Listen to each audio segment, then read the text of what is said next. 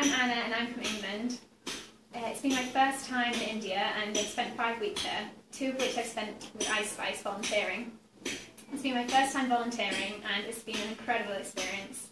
I would love to come back. Um, the team here are really caring and helpful, driving us everywhere to see all the local sites. And the, and the volunteering has just been so rewarding.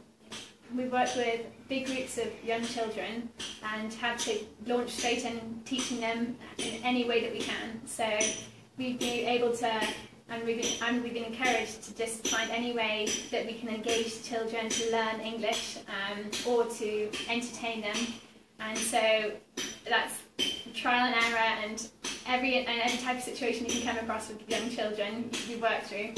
Um, and yeah, it's made me just want to volunteer more. So thank you very much, ISPIICE, and I hope I will see you in the future.